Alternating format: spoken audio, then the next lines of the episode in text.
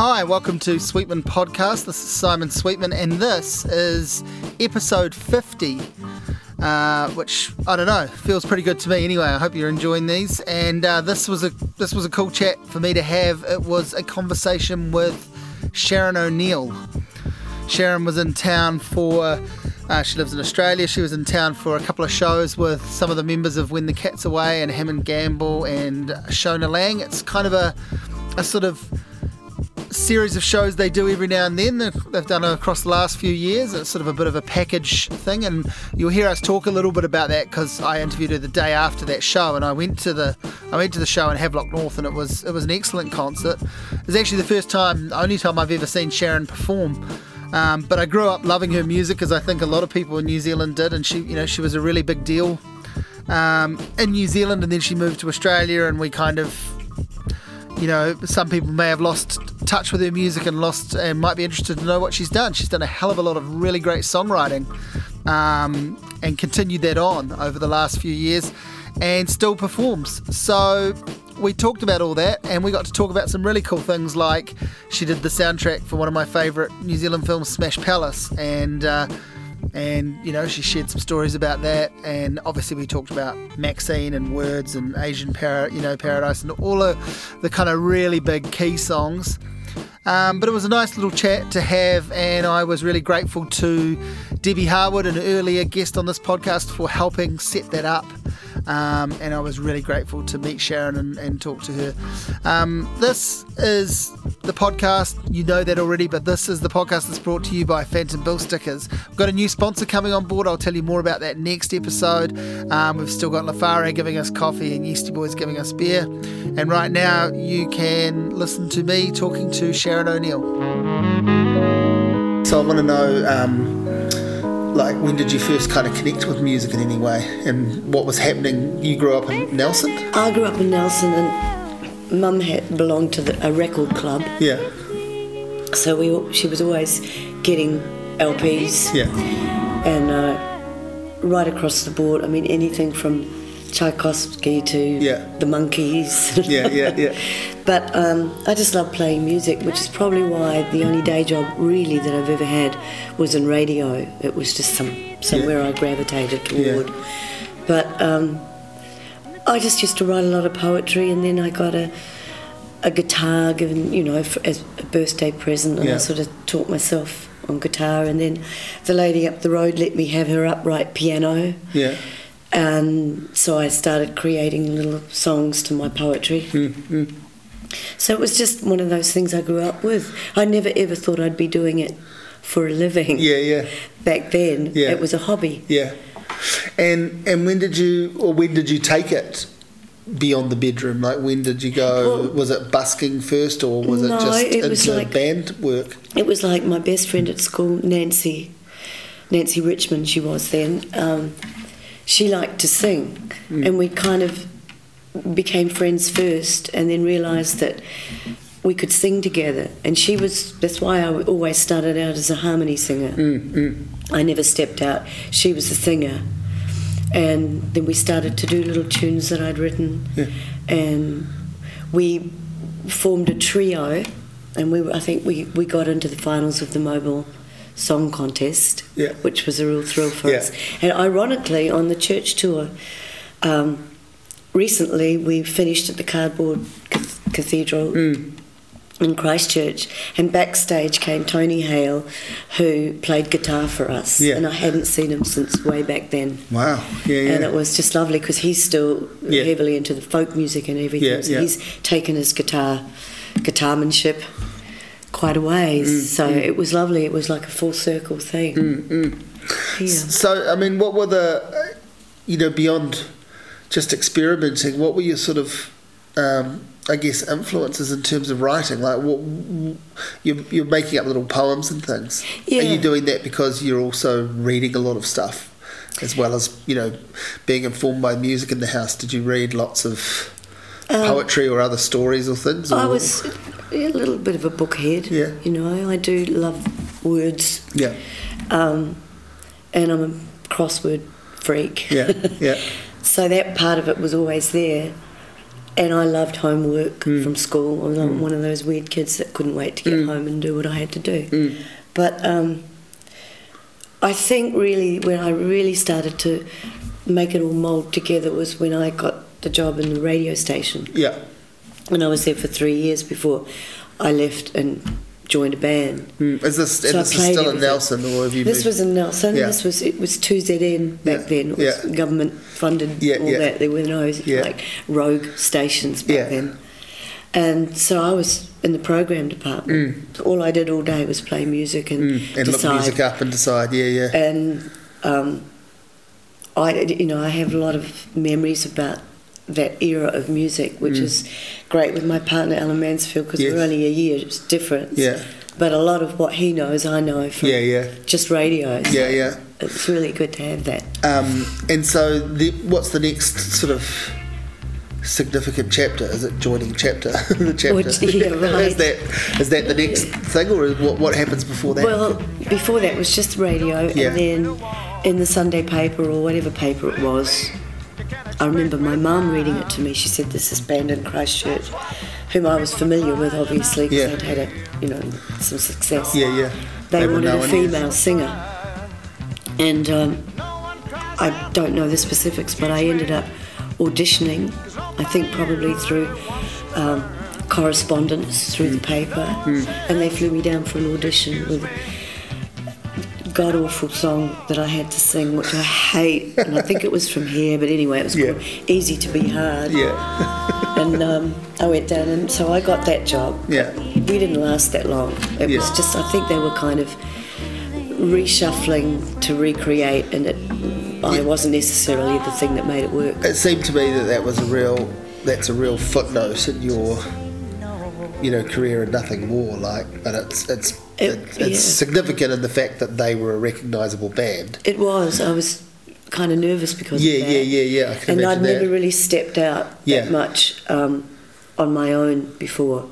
So is that does that become the catalyst for exactly that though? Do you leave that band and go, well, I didn't, you know, Well, that it- experience was what it was, but it I, I'm going to go and do do that some I think it did. It, it was the impetus really Yeah. because, um, like I said, Nancy was the lead singer. So like for me to go and do that, it was a big deal, and I hadn't left home before. Mm. Yeah, Especially going to another city. yeah, yeah. So I hadn't even gone flatting, and I ended up flatting with an air hostess and doing all these crazy hours Yeah. because we worked so hard back then. Yeah, yeah. I think we worked Tuesday onward every night with a matinee on and a pub on a Saturday, and then the club at night, and you know it Yeah. was like a whole different. It's hard to believe now that, Lifestyle. that that that was the working schedule for musicians here It because was. because the, that platform doesn't exist. Like that's just not no, I mean, an option. who's going to lug a, a B3 Hammond up forty thousand stairs? So, when did you like? When did you think like? When did you start to notice? I'm a. I'm a female in, the, in, a, in an industry that maybe is not geared towards females. Did you feel that way? um, we, Ever, were, we were kind of a scarce breed back yeah, then. yeah, Uh, and like when you were a singer in a, in a band of all guys, it was like people looked at you like, well, she probably sleeps with all the guys. You Yeah, know, yeah. one Yeah, of those yeah, things. yeah. But it was like a serious career move for me. So, Mm. and then it gave me the confidence to. I did the odd sort of TV show, always Mm. Not my material. Mm. Back then, I didn't have that arsenal up Yeah. and running. So it was. When when do you start to, I guess, get that arsenal? When do you feel that your songs are not only good enough but stockpiling? I think um, after being in radio, because there was always a studio, and I was able to um, demo a couple of songs, Mm. and that gave me confidence hearing them back. Mm. And we did an original of mine for the Mobil Song Contest. Mm. So it was like stepping out and, and going, okay, well, I can write, Yeah. and that's really what I want to do. Did that, I'm just wondering, like, did you feel fully realised as a performer because of your own writing? Like, did one inform the other? Did that give you an extra Um, confidence as a performer, or did you feel you'd learnt that already? And that gave you the confidence to therefore put your songs across. Cause No, I think or- it was probably just that one song with the Mobil Mm. song contest that when we got that far with that one song and we waited every week to hear if we were going to get Mm. through um, and hearing that song back on the radio Mm. was like a whole movement for me. I just sort of felt, well, got that far with that song. I'll bring the others out of the yeah, cobwebs yeah, now. yeah. I'll dust them off and Yeah, exactly. And what and, and what in those in those days at least, what was your sort of songwriting? I mean, people I feel like people talk about you as a songwriter almost first and foremost, which I think people do um, as a compliment.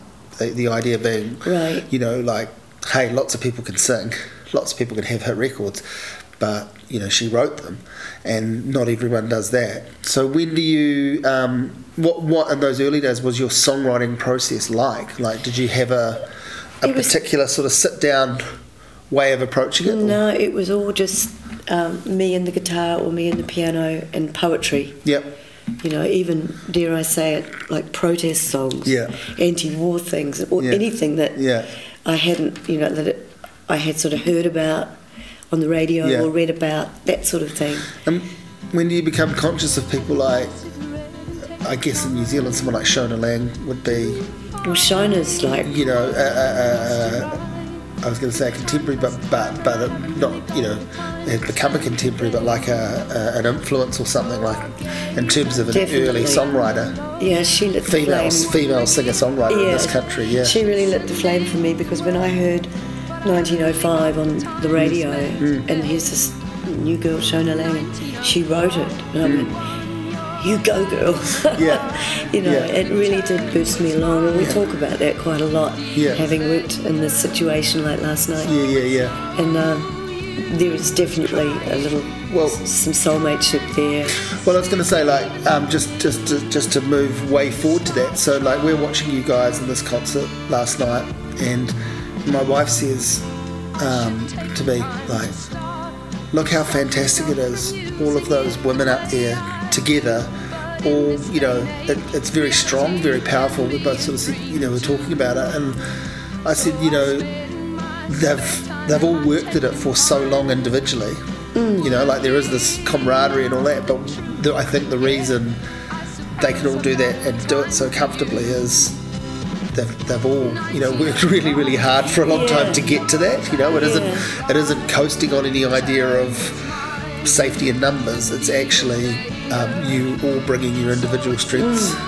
It feels very much like that. Yeah. Even though we're, um, we'd be the first to sit around and over a cup of coffee and do and talk Yeah, about yeah, anything. yeah. But aside from that, you know, when you get to your sound check and you have your focus on the songs that you've got to do, Yeah. you push it along and you Yeah. do, and everyone Re- allows you- everybody else to breathe with that. And you're recognising that you're all individually bringing something to it Yeah. exact, as well. Yeah. And we all have our one song that we need to address at sound check Yeah. to allow the other ones to Yeah. work. Yeah.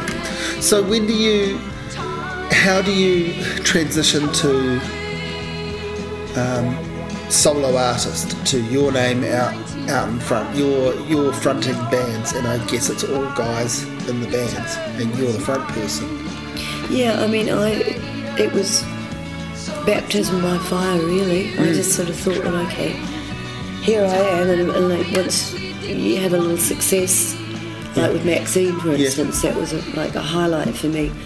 I'm out there now, and I have that's what I do. Yeah, yeah, yeah. You know, and I always have felt that I'm really lucky to be out there and confident enough to be able to do it. But Maxine's a couple of records into your Oh into yeah, your career. I mean, you're an established in a, in a sense. Like obviously, that's a big It was a big statement and a big hit, and it still Yeah. is. And it's you know, you said last night, you know, I think you said we're going to do Maxine because you just done a song, and then you're like, we're going to do it. Yeah. And then next thing there it is, and everyone loves it. And it's and I mean, look, I play I play Maxine and DJ sets all the time. Oh, really? I, yeah, absolutely, and it, and it always works. It's I, I play it because I love it and I grew up with it, but I it works. People dig it. People Yeah. dance to it. People come up and ask what it is if they're young, you know, and they just go, oh, they can sort of get the tone of it. They understand the era, but they Yeah. go, what is this song? This is awesome. So, and then there are people that um, are expecting it because they know it. So so obviously it works. But you're you're established in a sense before that, like whether that's one of the more successful things. So so how do you get to, I guess Sharon O'Neill, recording artist, solo act? I think. I mean, I was very comfortable with what was going on in New Zealand, Mm. but it was rather scary going to Australia Mm. because uh, first of all I went with my Kiwi band Yeah. and you know you drove all these hours to Yeah. gigs and it, it was sweaty and horrible Mm. beer cans and stained carpet Mm. and all that but um, once the record company sort of kicked it in for me um, I just I just think it just sort of took me over it Mm. was just this is what I'm doing and in the case of something like Maxine it wasn't easy because I God knows what the record company did and tried to do to even get the thing played. Mm. So I, when I first heard it on the radio, I hadn't heard anything of mine really much. Words Yeah. was played a lot Yeah. and broke out in certain little areas. Yeah. But when that actually finally got picked up in Sydney, I realised that, okay, now I've, I'm going to be working a lot. Yeah. Yeah. Yeah. Yeah. Right. And it was just something, it wasn't that it was robotic, it was very special, but I was sort of there at that point Can you and comfortable. Can you take me back to? Can you take yourself back to the actual writing of Maxine?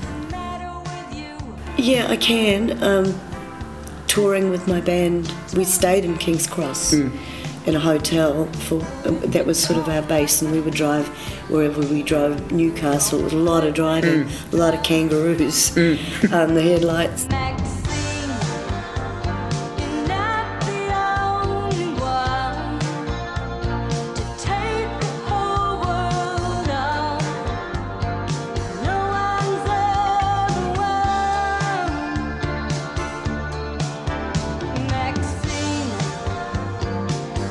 Was that King's Cross lifestyle back then, and there were lots of.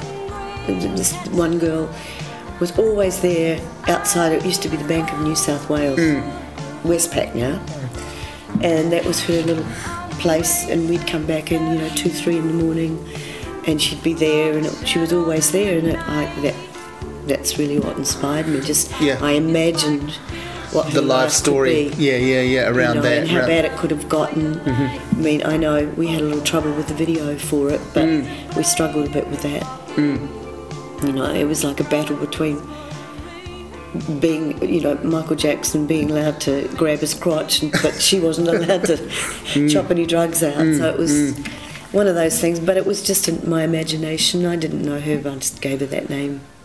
this um, that sort of idea of storytelling seems to me like exactly that that sort of observation and then fleshed out with imagination seems to be Yeah. a, a big sort of way into your songs a big thing about what your songs are about. And i think like you move through um, like there's some real country elements to what you were doing too. And i and i wonder is, is that as much as anything um, just about that sort of storytelling aspect in country music? Yes, which I love. yeah And I do have a lot of country songs that haven't really come to fruition yet. Mm. Well, yeah, and I think around. I listen to even some of your songs that have, I guess, a pop treatment, and you go, well, this could be someone yourself or, or anyone else could have actually turned this into a country song. Yeah. yeah, yeah. I think that's why I really enjoyed doing music for Smash Palace because I was allowed to get into that Mm. Well, I'm area glad that I I really wanted to. I wanted to talk to you about Smash Palace. So I'm glad you mentioned that, and I, because uh, it's it's one of my. It's a really sort of important film for me. I think I watched it at a really young age, and didn't quite understand it, Mm. but it felt important to be watching a New Zealand film. So then I've just you know I've periodically sort of revisited it. So I've kind of you know watched it as an adult and got to understand it. And I think it's a very a very sort of. Uh, powerful film, a really well made film. But your music um, in it, how did that come about? And I mean, the song Smash Palace is such a great song. Was that, did you take that out on the road afterwards? Did that become, I have, excuse me, I haven't actually ever done it live. I don't wow. think. No, I haven't. Wow. Debbie keeps saying, "Let's do Smash Yeah, Palace," yeah, yeah. We always get locked into what we usually do, and there's not enough You space. have to do Asian Paradise and Words Yeah, you and sort of do that. and because you've got other people on the bill, yeah, yeah, But um, it's down the list. one of these days, I'd, I'd really like to you to have to dust it off, yeah. and I'd like to see the movie again. Oh, so yeah, well, when did you see it? well, I, when it came I out. saw it at the um, premiere in LA. Wow.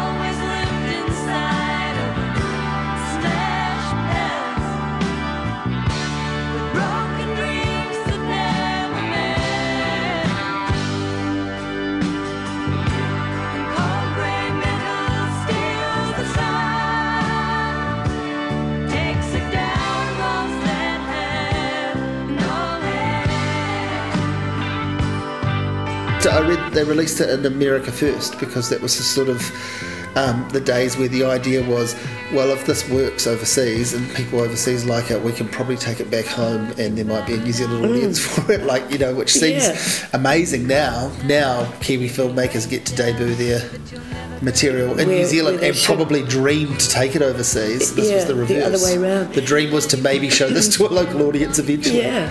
Wow. So you went to that LA premiere. I was there, yeah, and uh, oh, it was a real thrill for me. Mm. But I have to revisit the movie, I have to say, because it's been too long now. Now you're credited as doing the music, and I watched it again recently and picked it. I- I'd always remembered that song, and then I picked out some more songs. And I know there was a soundtrack that was released, but it was just an little EP, like just the songs.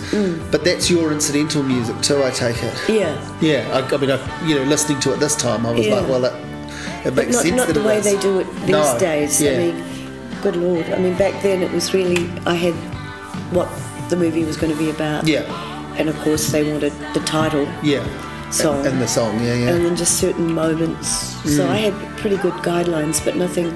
Um, I mean, normally these days, these guys that work, that they're working to a screen. yes, yeah, and it's yeah. yeah. all digital and Would you, and did you, I mean, is that your only known soundtrack work? Did you follow that up with more? no, I would love to have done that, Yeah. but I was just lucky in the right place at the right time, and, and Roger Donaldson gave me the gig, so I was, you know, very. So when you say he gave you the gig, he was aware of you, like you were obviously known. Like, Oh, you know, yeah. you, you'd released a couple of albums at that point, I think, or at least one. Mm. yeah, I would have. Probably just Probably- about to release the second as you were working on that music, maybe. Yeah. Yeah.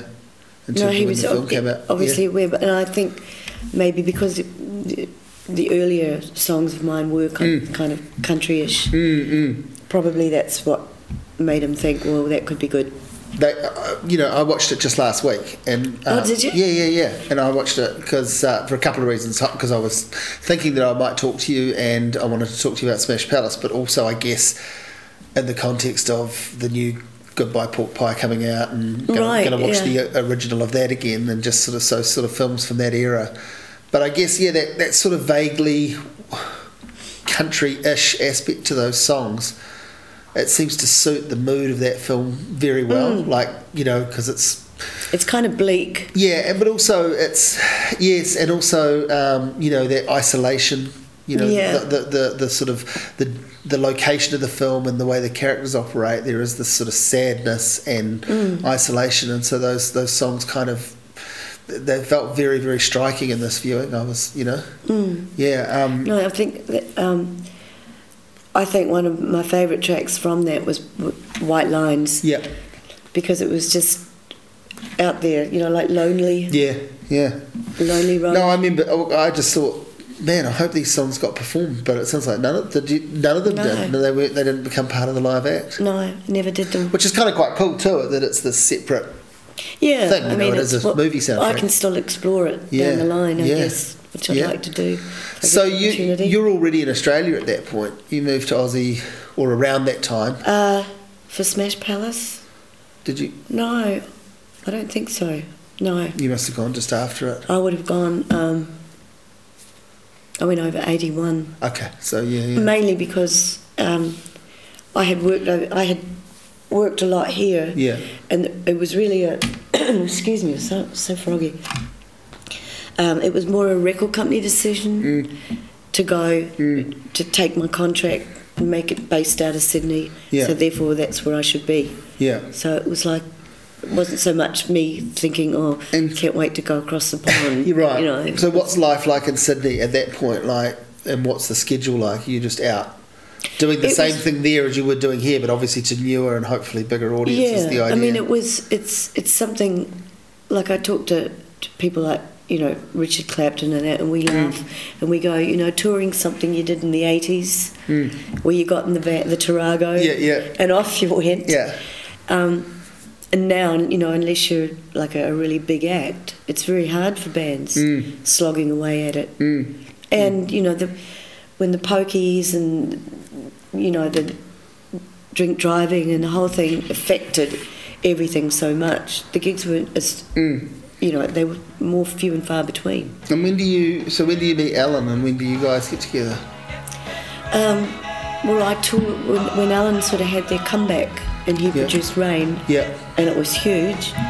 Um, they did a big tour called This the Body is- and the Beat tour. This is Dragon. Yep. Yep, Dragon, and I basically opened for them. Yeah. So there were two little planes. Yeah. The guys were in the beat, and Yeah. I was in the body Yeah. playing.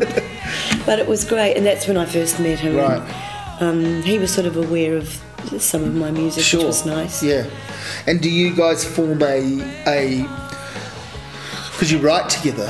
So do you form a professional relationship first, or do you form a personal relationship No, and then was- move into writing? Or- It was personal, and um, it wasn't like an instant thing. It was one of those things that, in fact, it was at the countdown 10th anniversary Right. countdown show that Yeah, was on yeah. every Sunday. It was like Yeah. a religion over there. Yeah. And Dragon had done it so often, and I had done it so often. Mm. And so this was after the Body and the Beat tour, and everything Right. had sort of died down. And we met again then, and that was sort of, you know, one Mm-hmm. of those moments. And when do you? So we didn't write together straight off. It Yeah. was it was a, Yeah, yeah. a So when- romance, a relationship. When do you make uh, music together in a writing sense? When does I that? think basically after we had been together for, for a while and Dragon were going in to do a new album. I think it might have been Dreams of Ordinary Men or whatever, but Mm. they needed songs. And Alan and I just, it wasn't something that we said, well, we better write something for Dragon. It was just something that we just, just evolved, sitting around the piano, him Yeah. playing, and me coming up with the melody, and and then together with the lyrics. It's just easy, really. And so, in terms of the most significant, you're talking about young years, really, is the That's yeah, is, is the is the big as the biggest one. biggest song from that Yeah. Mm. early collab, like, you know, collaboration and, and for Dragon. And you guys, you know, you guys played it last night, and it's such a great song. Like it, you know, it was interesting to hear it outside of. I've probably seen Dragon play it half a dozen times, Yeah. and uh, never really thought to watch, to you know, see the song's composers play it in a different lineup. That was really cool. Yeah, it's and it's you know it started out very country, Mm. and it just went to where it went. And Marc did such a lovely job of it, Mm, and you know we miss his voice a heck of a lot. People, very underestimated singer. I don't know if you've heard his solo. Yeah, yeah, yeah, yeah. Mm. Yeah, no, absolutely. So then you guys get into what? You guys get into writing some some songs for other people. Yeah, You wrote some songs for Robert Palmer. Mm. Quite a few. yeah. We we How does that come about? Is that well, Alan was with Robert for about twenty years, Mm. and playing? playing keyboards. yeah, yeah. And so he and Robert were always close. And Yeah. um, when he was touring with Robert, I would go out and join up. and Yeah. They were really good friends, so we spent a lot of time at Robert's house in Switzerland Right. with him and his partner Mary. Yeah. Wow. And we used to just hang out, and obviously he was way up in the Alps Yeah. and he had a studio, so we would just gravitate towards that and see what happened. I heard this. St- I don't know a whole lot about Robert Palmer beyond. I, you know, I, I liked a lot of his music. Uh, for some reason, he's not a guy I know a whole lot about. But I heard the story that he is, that he was, a veritable encyclopedia of sort of rhythm and blues music, Yeah, R and B, jazz, blues. He was deep and- into and- that. Yeah, yeah, Mm. very deep into that, and really knew yeah, you know everything about it, the good and the bad, and and obviously like his early records, you get more of that on his very Yeah. early records, and he was a great, a great rhythm and blues singer. yeah. He was So you- excellent, and we, we actually um, we wrote his last single. Yeah. But quite by accident because we were going over to, to visit anyway. Yeah, yeah. And we had written the song True Love. And Alan said, I think he just had a, a little mini disc of it or something. He said, you know what? He said, I'm just gonna I'm gonna take that over Hmm. and play it to Robert. And it was a last minute thing and Robert had been recording and he just finished an album. Hmm. And we got there and we played it to him and he just said, oh, I gotta do that. So literally like a day or two later Wow. Yeah, yeah, we went down re- to Milan and put, and he put it down. Wow. And you So- did you did some work on those records, like you you did some backing vocals. Yeah, I did some Yeah. backing vocals Yeah, for him. yeah. Um, some quite complicated ones. It was a bit of an exercise for me, but Yeah, I loved it. It was yeah, a challenge. Yeah, yeah, yeah, Yeah. Going back to, in a way, how you started. Like, yeah, yeah, like give me, bring on the harmonies. yeah, yeah, yeah, Yeah. But that's a, I mean, what a what a grand stage to get to from this, you know, to do backing vocals for an established act like that. Yeah, it was a thrill. and to start doing backing vocals in, in the way that probably a lot of people do it, playing to you know a school audience or a tiny little pub Yeah. audience, you know, as a as a, a nobody essentially. yeah. Wow. No, it's just yeah, it's my cup of tea. Yeah. Now you you haven't made a record for a while. I haven't. I mean, When did you? I can't even think of the year that the last one was. It would have early been. to mid nineties, was it? I did, yeah, it would have been early mm. 90s mm. maybe. Mm. When I, um, Ellen, there was one I did with quite a few producers, mostly did it in London, Yeah. um, and then one that Alan did most of, or all of, I think. What So- got you out of making records? Was it simply doing the work with people like Robert and that being fulfilling, or did you have Um, your own epiphany, or or quite the opposite around? I think, I think with the last two albums never really getting heard that much. yeah, didn't get For the, me, the single kind of- airplay, the like the classic radio Nothing, airplay. yeah. Yeah, And, it, and it was, it was kind of like a. It's not so much a, a, blow to the ego or anything like that. It's just that you, I felt, there's two albums that I'm really pl- proud of, Mm. and really no one's heard them. Mm. You know, so it was kind of I thought, oh bugger this Mm. for a while, but it doesn't stop me, you know, loving writing still. And Yes, have I was going to say, do you how, how do you approach writing when you're not making when you sort of end up not making albums yourself? How does songwriting figure into your life? And it, it either just kind of happens. yeah, And we have a lot of songs that are, have gotten to a point and are not perhaps completely finished. yeah, not finished, but and which is so frustrating because I mean, and then you start, and then you've moved on to another song, and then you go like, oh, hang on, I better go back to that other one. Now, That's does- not completely finished. does Alan write lyrics sometimes? yes, he does. And you play piano. I mean, you play guitar as well, but you. Put, I you know, actually you haven't guys- played guitar for a long time. Yeah, yeah. So you play piano. piano, As a songwriter, you're particularly a pianist, and, and so is he.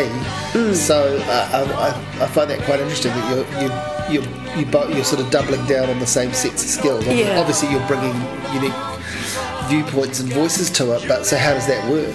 It's um, probably the way I play is probably really frustrating for him because I don't read music. Yeah. And he reads flash it. you Yeah, I was going to say he's a he's he's been a sideman, so Yeah. he's a, he'll pick up and he does charts and do them. Yeah, he yeah. does charts and um, Yeah. and, and really interesting voicing that is Mm. not in my vocabulary at all. But does it create a situation? I'm just thinking, like, I could imagine he comes at a piece of music from, say, arguably a more technical point of view, and sometimes it's exactly what you can do uh, Yeah. that, that helps fix that, or you create something and it requires the the finesse that his sets of skill, you know, skills have to, to take Mm. Oh, it somewhere it else. I- yeah, yeah.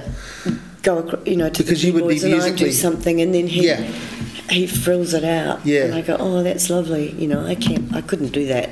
Yeah, yeah, yeah. But he's got the basics to work with, and then he takes it somewhere else, which is yeah. I mean, it's kind of like um, when the Cats Away did cover of Asian Yes, Paradise for yeah, me. yeah. That was, I think I mentioned it a bit last night. It's such a thrill when someone takes a song that Yeah. you've been doing the same way all the mm. time. Because They found a new. They found a new. and they took it somewhere Yeah. else. Yeah. And now you're part of that, or you're part I of that that version. yeah, yeah. version. That's right. So it's lovely, really, when Yeah. it happens. And it's interesting because I, I sort of like think listening to them both, it's kind of like neither version is wrong. You know what I mean? They're both. Yeah. You know, sometimes the cover goes horribly wrong. Obviously, like Mm. usually we don't get to hear the results because the person works out it. It's not for public, but this song exists in two distinct forms. You know, like Yeah, they're not they're not. Mm. they're not so wildly different, but they are different. They're very different, and it's kind of like neither one is more correct. No, You can right. take either.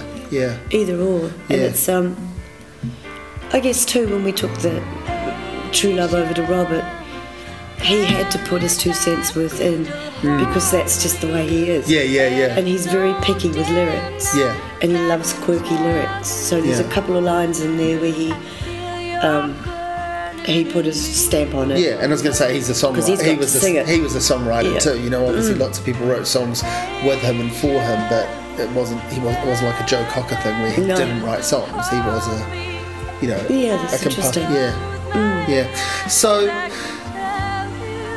yeah, I mean, what, what else is going on in Sydney for you? Like around this time, like. There's It's, there's um, songwriting, but if you're not making records, I assume you're not performing. I do I do odd jobs. Yeah, Really? Yeah. Um, I've done a few. I've, I've done one Let It Be tour. Yeah. They do those every Yeah, once yeah, in a while. yeah. Which was a thrill for me because um, big Lennon and McCartney fan. Mm, But to actually play one of their songs and sing it at the Yeah. Opera House Wow. was like a real dream for me. Yeah. I always remember that moment. So I've done things like that, and I've done just backing Yeah. singer for Tony Hadley and Paul Young when they came out and toured just a few years ago. Mm. Yeah, yeah. And I all I did was BVs. Yeah. We did the Auckland Zoo yeah, and uh, places and bits and pieces around Sydney yeah, um, and Melbourne. So I do things like that, and then recently I've been working with a, uh touring company called Empire Touring, right. and they put together. I'd, I call it a rage with the aged, actually, because we've all been around, Mm. Yeah. and it's people like the Eurogliders and Dragon, Yeah. and Mi-Sex, Yeah. um, and a few individual singers and me. You only go out and you do say like three songs, Yeah. Um, but it's a big night, Yeah. and people love it because they, So it brings back memories. You play Maxine. I do Maxine. You play words. How do you talk to Yeah, boys and yeah, words? yeah. pretty much. Yeah. Um, That's it. and is it, I mean, we sort of we've talked about Maxine already a little bit, but I guess the same with words. Uh, have have those songs always been fond to you? Like, do you do, do you recognise that they are songs people love and know you for, or have you been a bit frustrated by having to play them? No, I, I always enjoy them. Hmm. You know, and I, I on the Empire thing, I bring out losing you Oh yeah, and um, kick that in the Hmm. guts, which is good. But I, I always enjoy Hmm. the songs I'm doing, even the one that I didn't write, "How Do You Talk to Boys," that Steve Kipner wrote. Hmm. yeah, um, because it was like a real issue for me being a singer-songwriter and how dare the record company present me with something that I didn't want write. you to do this. Yeah, I bet. And I was like, I, you know, stewed in my own juice a little bit about that for a while, but um, it's a good, so- it's a good quirky song. So I throw it in and I do it, and Yeah, you know, get behind the lyrics yeah. the Um, best I can at my age. And, and have you, I mean, have you ever thought I mean, you come back to New Zealand a bit, I guess, over the years for, for work and things, but I mean, how how connected to New Zealand do you feel? Did you ever think about moving back here or? I have thought about it. We both, um, Alan loves it. yeah, and um, it's it's sort of could be on the back burner, but it's it's at our age, it's kind of hard to sort of just uproot everything Yeah. and and almost retire, yeah. you know. So we we just we're comfortable where we're at right now. But in the early 80s, you were, you know, New Zealand talked about you. We we felt like it was a little bit before my time. I mean, I remember your stuff when I was young, but I know New Zealanders talked about you as they do with something that's successful, like we all own you, we all own a part of you. But I feel like what might have been interesting is that while a lot of that was happening, you were actually already removed. You were in Australia. How aware of it were you that you had this little country you came from that was hanging on to your success? Um, Probably not until I. I think really, to be honest, it was more when when the cat's away Mm. brought me over. Yeah. And first time that, that was in about 2000, 2001, I think. Quite a while back now Mm. that we've been doing this, and it was just On and off ever since then. Yeah. Yeah, quite a th- it was a thrill for me because all the girls were on the phone, Mm. and I was in Sydney, and I thought, oh, wow, that'd be so cool Mm. to, to go out with them because all of them I loved anyway and was Mm. familiar with their music, so and and it became quite a frequent exercise. Yeah. So it was great for me because I hadn't really had the opportunity to come over and do my own thing that much at all. Mm. So they were- dribs and drabs, you know, maybe a little bit here and there, and I mean, but the, the tour with John Stevens was the big one. But I Mm. hadn't really left the country at that point. So that was I, I left on a good high with that. Yeah, it's just it, it strikes me as interesting that I mean I guess they Cats Away yeah they kind of intro- introduced you to an audience that you possibly didn't know you had. Yeah, you know that was actually there Exactly. all along. Yeah. Mm. So wow. it's interesting. Mm, mm. and uh, so you know where do you find yourself at now now with the idea of new music and you know do you want do you see yourself putting something new out Um, because there are different, you know, We- actually- you don't you don't actually have to release an album now, you know. No. Uh, you, you can, Well, and, and- or you can put an album up online straight away for Yeah. people to to find um, by a happy accident, or you know, you can charge them what you want, and Yes, it's see that side of it. I is a different world. You know, I mean, and I'm sort of not au fait with it at all. But we do have a project that we want to do, which would just be an EP of our country music that we have, yeah, and that's something that we want to get enough time and put together. yeah, How Do we go about it, I don't know, but it'll probably Right. be in somebody else's studio. yeah, and it'll be put down like in a high tech manner, manner that neither of us knows about.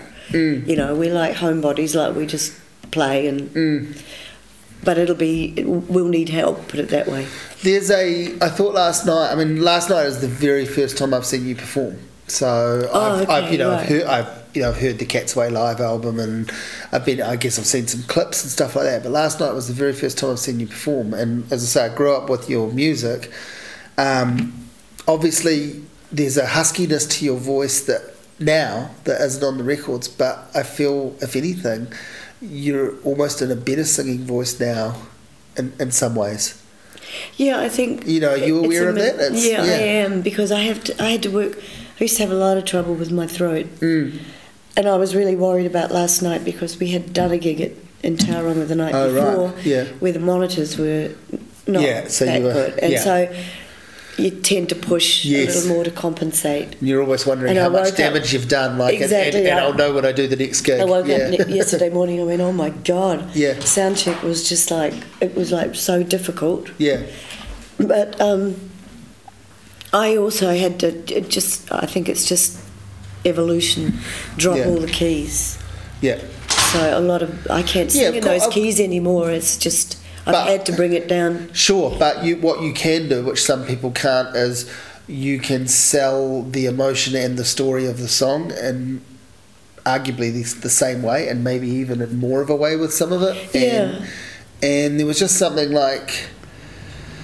You know, I I balk at saying Marianne Faithfull because obviously she's so far the other end of it, but it's all, it was almost a little bit like how she got this new voice into her career and it actually Mm. was better than to me it was better than her you know her very earlier voice Yeah, no, I, I agree because sometimes I have to go back and, especially for Alan, because he doesn't know my early Mm. Right. material. And I recently, I came back, I think it was over a year ago now, and I did my own show in Nelson, yeah and I brought out a couple of new tunes.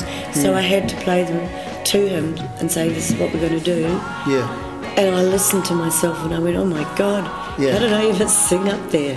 It Yeah. sounded like a little girl. Yeah. But over the years, because I used to, you know, when we were really, really touring in the 80s, Mm. and it was, you know, we didn't have the luxury of great sound systems or anything like that. Yeah, yeah. It was pretty hard yakka. Yeah. And it really played on your voice. So I've, I've had to really relearn and how to look after my voice and where to settle it to get through. Mm, mm. It- how many songs I have to get through, Of course. and where to place my voice so that I don't mm. wreck it, Yeah, yeah, yeah. not sing on my throat so much. Yeah, yeah. Which back in the day, it was like, oh, I don't care. Yeah. I'm just going up to a pub in Newcastle. I'm just going to open my mouth and sing. But it's there's more. It's more technical now. So, what was the hardest you ever worked in, in, in either New Zealand or Aussie in those in those early years? In terms of you say like six shows and matinee, you know, more than one show in a day sometimes, and that like what was the l- longest sustained run of?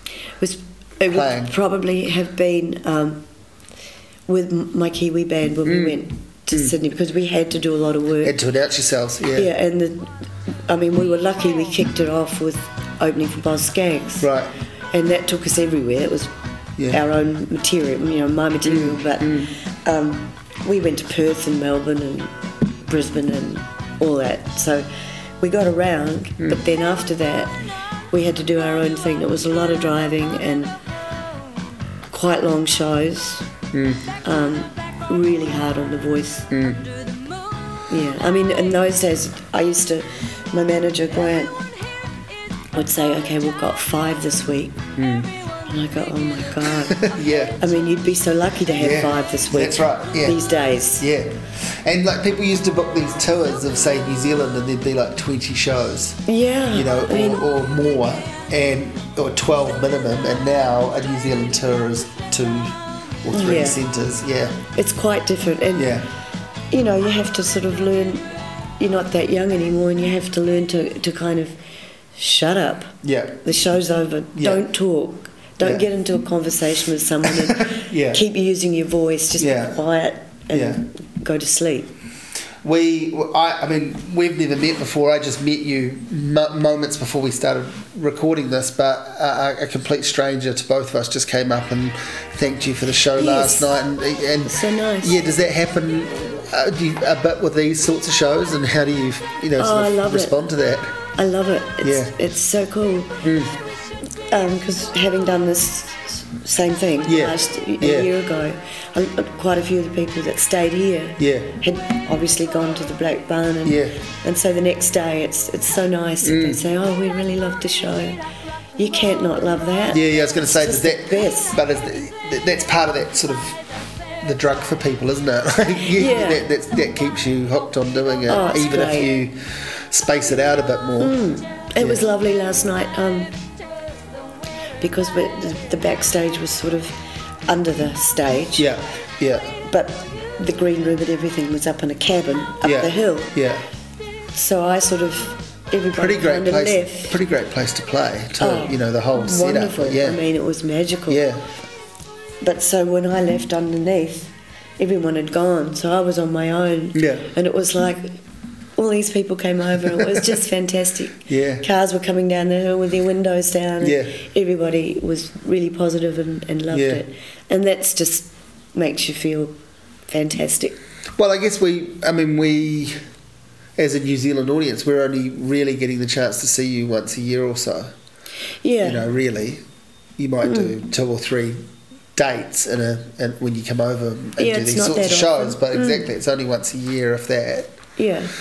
So yeah, it's ni- It must be nice to think pe- people know who I am. People remember It's the great. Mm. stuff. People had a nice night. Um, You feel I- like you've done yeah, done good. yeah, you know? yeah, yeah. So no, no plans to to knock it on the head anytime soon. Obviously, you've got this Not- not project really. you want to do with the. I want to do that. Yeah, Um, but no, I mean, I just, we will always just be music lovers, whether we're writing it and I was going to say, you. it. I imagine you've you've um, you've talked about how you know performance is only one side of it. So you obviously can keep writing songs and, Yeah. and rec- either recording them or sending them out into the world. Mm. For other people to, because who? I mean, who else have you either written for or has recorded? Jimmy Barnes, We wrote yeah, for Jimmy. Yeah. Yeah. And, you know, there's been the odd cover that yeah, I, I remember it was quite a thrill, but it was really funny. Alan was, I think, on tour with Robert or the UB40s, I forget. But he was in um, Singapore, I think, and he was in a record store and he heard this song that he and I had written, Physical Favours, in Cantonese. Wow. We didn't know it was Cantonese. Yeah, yeah, yeah. But he was But he walking around and he says, they're my brass parts. I played those. What's that? And it was, I I think a guy called Alan Tam. It sounds a lot Yeah. of records over Yeah. there. Of course, the royalties don't filter through very Yeah, quickly, yeah, yeah. such as they might be. I don't know, three dollars here or something. Yeah. But that was quite a thrill, and I've had. Um, there was another Japanese girl that covered Asian Paradise, Mm, but I haven't heard her version. There's the odd thing that'll crop up, Yeah. or that you see when you. They still send. Um, some of them still send paper statements, Right. And yeah, then yeah. you look down and you say, I I don't know, don't- somebody, yeah. somebody in Sweden did that. Yeah. I never knew that. And and I guess random sort of airplays and stuff too of you know tracks. Like, Yeah. yeah, yeah. Just like odd your versions, thing. but yeah, yeah, yeah, Or and now, I mean, in the old days, we didn't even know what it was, but ringtones. yeah, yeah. And you know, the first time we saw them, what's a ringtone? I don't know, but it earned five cents, so we'll take it. Um, Funny. Oh, I was just thinking, your this country project, you should um, re-record the Smash Palace songs. I think yeah, we might like- do white lines. Right. But I was thinking, like, as a bonus disc or a flip side to it. Imagine recording. Oh, that would be cool. How cool would that be? That would be great because we have we I- have the I was gonna title. say, do we've you got have- we've got the title could? of the album, Yeah, yeah. and we've got the pictures. Because I understand, I understand that record is quite rare to find Yeah. now. Yeah, That's I've only it- got I think I've only got one copy. yeah, yeah. It's probably wouldn't have got released on CD or anything. That Mm. No, one. no. Yeah, um, yeah, that could be something. Yeah, that's a thought. Just remaster it maybe Yeah, yeah, yeah, yeah. But could release it that way as a you know as a little bonus. because I, I, I just sort of feel like what you're talking about would line up with with that. it would actually. And and, and obviously idea. just the I number might of have songs. to credit you for that. Hey, I'm not, I'm not even fishing for that. I'm not even But I fishing. would. well, I, I I would. would. Well, then I would appreciate that. Yeah. You know, as much as you do when people um, come and have those conversations with you, like outside. Yeah, but definitely. but I was not fishing for that at all. Um, so what what what's what do you got planned for the rest of this year? Anything? It's almost the, like what have we got planned for the rest of the week? Right. oh well, we go back to we go to Christchurch on fourth of March Oh yeah. for an outdoor festival. So there's uh, four of us girls. Shona's not doing it. Yeah. And um, Dragon and Mi-Sex Yeah. outdoors, and I think it's the first in the Lincoln area south of Christchurch. Yeah. Yeah. Outdoors, so we're doing an hour there on the fourth of March. So that's something to look forward to, Yeah. and we'll get together again. And Yeah. Yeah. Our sound, to sound check is our rehearsal. You'll uh, you'll start hatching plans for the next time you can do something like this. Yeah, well, Again, no Debbie's really on the Yeah, case. yeah. She's really good at that. Yeah, She's yeah. like a real gem with that. She's, Yeah, yeah. she's got it going on. So if there's anything to be had, she'll fix it. Yeah. Yeah. You know. Um, well, uh, you know, it's been great talking to you. I know you've got to go soon, so I think we're. Pro- I'm I've got time to close the bags. Yeah, yeah, yeah, yeah, Yeah. Is there anything that we um, you want to bring up or plug, or is there anything that I should have asked you and didn't that you want to put No, out there I into the world? I think well, you, you covered a lot. Yeah, it was nice to, Yeah. really nice to meet you and nice to talk. Uh, as all I can say is I've been a fan for a long time, and I, I say like, even last night, not to, you know, we heard some great songs last night from from a bunch of people, and I think there's something very powerful that that um, Debbie and Margaret and Annie can do. But the- one of the things that they they do with this show is they not only provide you and Shona with an opportunity, but they they really nicely explain the influence and the impact of what you guys did as songwriters and then give you that space. I thought Shona's song sounded amazing last oh. night because I I have seen her play it quite a few times, but not for a while. And obviously your songs too, you know, like they were just, and I felt like that was a real, the, the set is kind of built to a nice emotional high mm. impact with you guys coming on later and and being performers who are songwriters, whereas the other three have all written songs, but they're in the context they work there, they're mostly known as kind of performers and song stylists. Yeah. So they're kind of selling other people's songs and It's- putting on a good time, and then you guys Yeah. arrive as well, you know, it, it sort of felt like I'm probably making it sound more heavy-handed than it was, but it's kind of like again seeing you all on stage. It was this really felt like this really important celebration of women in music Mm. and what women can do, and and it, it's very palpable that Debbie, as the organizer, and I think you know the other two as friends of yours and fellow performers, clearly get so much from what you guys did as songwriters. Yeah, it's Yeah. it's, it's amazing and, and like for instance, last night um, when we looked at, at at soundcheck, we looked at the set list, and I saw that Soviet Snow was on before Yeah. Asian Paradise. Yeah. and I said, oh no. That's not right. I have to be out. I have to sing on Soviet Snow because I just love that song to pieces. So we had to change s- it around. I sat there last night. I went, God, I hope I hope she plays Soviet Snow because I didn't think that was going to happen. Well, and I- then when she did the I first sort of brace said- of songs, I was like, Oh no, you know, No, she's Ken- Kennedy was great. 1905 was amazing. She's not going to do that. But no, then but that that's was why we moved it because I said, Yeah. well, you you got to move that because I've got to be on it. Yeah, yeah, yeah. So when I've done my stuff, Yeah, it gives me a chance. I'm to coming back to Yeah. yeah, and it's cool. And like it was cool watching Shona do the same thing, like be on stage for for, for songs she hadn't written. Yeah, and, she comes out and and- not only singing, but you could just see like just by being on stage, feeling connect, connected to the song and the performance. You know, as a Mm. Yeah. as a you guys are obviously all fans of each other, you know, and fans Yeah. of music, and that comes across. I think it's it's, it's it, there is a very strong Mm. musical bond. Oh, well, I hope to see you guys all do that again. I hope to see you come out to New Zealand and do your own shows yeah, too. I'd love to do that. A bit Record more, the yeah. country project, bring it out, and then maybe one day we'll hear Smash Palace live. and then um, attach that. yeah, yeah. Courtesy of thanks, Simon. thanks so much. No, thank you. There